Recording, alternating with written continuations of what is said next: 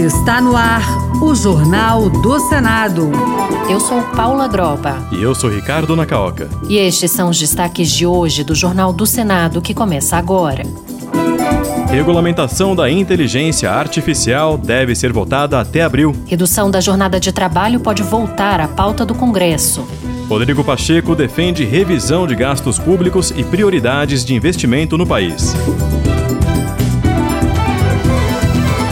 Boa noite. Boa noite. O Senado deve votar a regulamentação da inteligência artificial até abril. A informação é do presidente da Casa, Rodrigo Pacheco, autor de um dos projetos que trata do assunto. O uso da inteligência artificial no país foi debatido por uma comissão de juristas no Senado. Atualmente, seis propostas sobre a regulação da nova tecnologia estão sob análise conjuntamente na Casa. Repórter Bruno Lourenço. O presidente do Senado, Rodrigo Pacheco, acredita que a regulamentação da inteligência artificial será aprovada pela Casa até o mês de abril. A proposta, que está em análise na Comissão Temporária Interna sobre Inteligência Artificial, foi elaborada por um grupo de 18 juristas, que, a pedido do Senado, promoveu debates, audiências públicas e seminários que serviram de base para um anteprojeto de normatização da tecnologia, com definição de limites e responsabilidades. Rodrigo Pacheco afirmou que é importante aprovar logo uma regulamentação sobre o tema, ainda mais com a aproximação das eleições municipais e o possível uso de IA para fraudar declarações de candidatos, entre outros crimes. São 45 artigos, basicamente, justamente para que haja um limite em relação à inteligência artificial, não só para as eleições que se avizinham municipais e as outras eleições, mas para a nossa convivência, né? a convivência entre homens e mulheres, entre instituições, de haver uma disciplina em relação a esse tema. Também, então, uma lei que deve ser entregue em breve pelo Congresso Nacional à sociedade brasileira. O projeto de lei, que tramita em conjunto com outras cinco propostas, precisa passar pela Comissão Especial Temporária e pelo plenário do Senado antes de ser enviado para a Câmara dos Deputados. Comissão que tem até abril para concluir os trabalhos, já realizou 10 audiências públicas e aguarda relatório sobre o anteprojeto pelo senador Eduardo Gomes, do PL do Tocantins. E o Senado também analisa um projeto que pretende aumentar a segurança dos dados pessoais do cliente fornecidos em compras no comércio, como por exemplo em farmácias. Além de ampliar a multa a estabelecimentos que compartilham dados pessoais de clientes, a proposta proíbe a exigência do fornecimento de informações pessoais sem que antes o estabelecimento informe ao cliente a finalidade e o uso dessas informações. A reportagem é de César Mendes. Muitos consumidores não imaginam que informações pessoais fornecidas no momento de uma compra podem ser a oportunidade para um outro tipo de venda, o comércio de dados. Frequentemente, essas informações vêm sendo comercializadas com empresas que traçam o perfil dos clientes para direcionarem propagandas de novos produtos. Mais um projeto em análise na Comissão de Fiscalização e Controle e Defesa do Consumidor determina que os estabelecimentos que realizarem essas operações sejam multados em 20% do faturamento.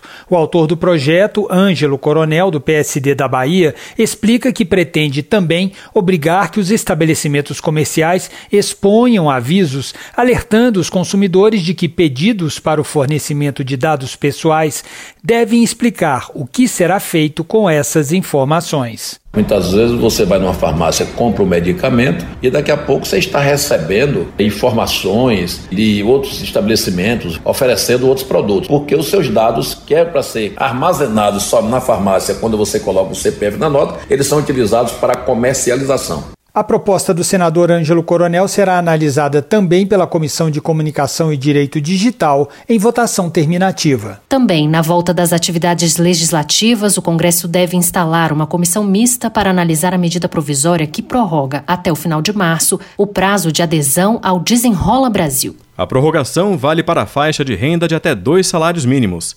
Os detalhes com Júlia Lopes. A medida provisória 1199 prorrogou até 31 de março o prazo de adesão ao programa Desenrola Brasil, voltado para negociação e quitação de dívidas que terminaria no final de 2023. A prorrogação vale para quem ganha até dois salários mínimos ou é inscrito no cadastro único.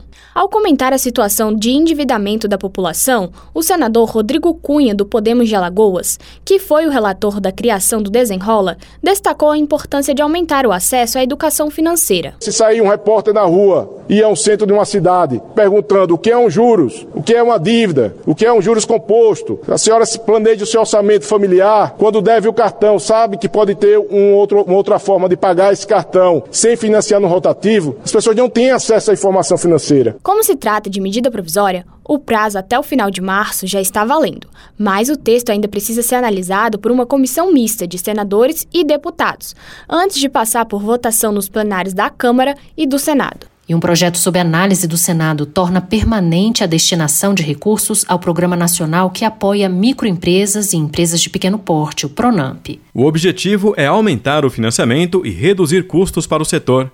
Repórter Bianca Mingotti. O Programa Nacional de Apoio às Microempresas e Empresas de Pequeno Porte, PRONAMP, foi criado em 2020, a partir de proposta apresentada e aprovada no Congresso para ajudar micros e pequenos negócios a não fecharem as portas em meio à pandemia de Covid-19. O programa de crédito foi bem sucedido e os parlamentares decidiram torná-lo permanente. No entanto, os recursos para o Pronamp estão garantidos somente até 2025. Agora, um projeto apresentado pela bancada catarinense no Senado quer tornar permanente também a disponibilidade de dinheiro para financiar as atividades de micros e pequenos empresários. O primeiro signatário da proposta é o senador Esperidião Amin, do PP de Santa Catarina. É uma homenagem à microempresa, vai fazer com que os recursos devolvidos não vão para o tesouro, e sim para fazer girar o crédito para a micro e pequena empresa na microfinança. O projeto está em análise na Comissão de Assuntos Econômicos.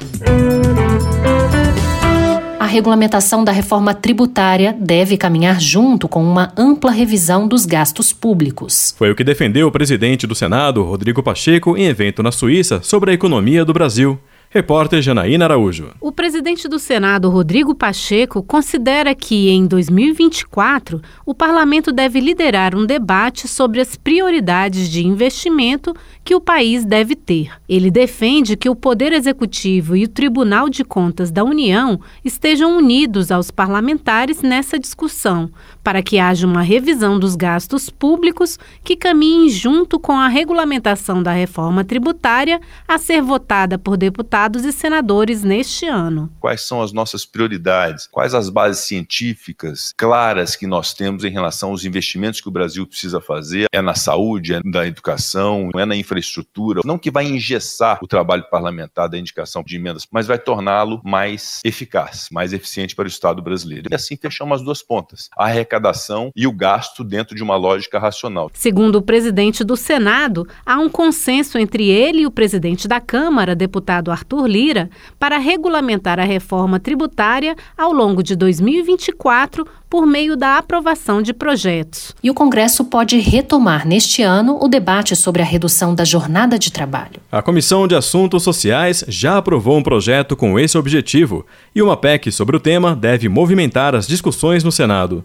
A reportagem é de Yara Farias Borges. Aprovado pela Comissão de Assuntos Sociais, o projeto de lei prevê redução da jornada de trabalho para até 30 horas semanais, sem redução do salário, desde que haja acordo ou convenção coletiva. O autor, senador Everton, do PDT maranhense, disse que a proposta beneficia trabalhadores, empregadores e impulsiona o desenvolvimento do país. Precisamos ter uma correlação justa, fraterna, boa, para que você possa, num país complicado e dinâmico como o nosso, poder sempre estar de portas abertas para novos investidores, para novos empreendedores e, obviamente, ter uma legislação que dê segurança para ambos os lados. Eu tenho certeza que esse projeto vai ser de suma importância. Além deste projeto, que ainda passará pelo crivo dos deputados, há uma proposta de emenda à Constituição do senador Paulo Paim, do PT Gaúcho, que define em 8 horas diárias e 36 horas semanais a duração máxima da jornada de trabalho. A PEC está em análise na Comissão de Constituição e Justiça.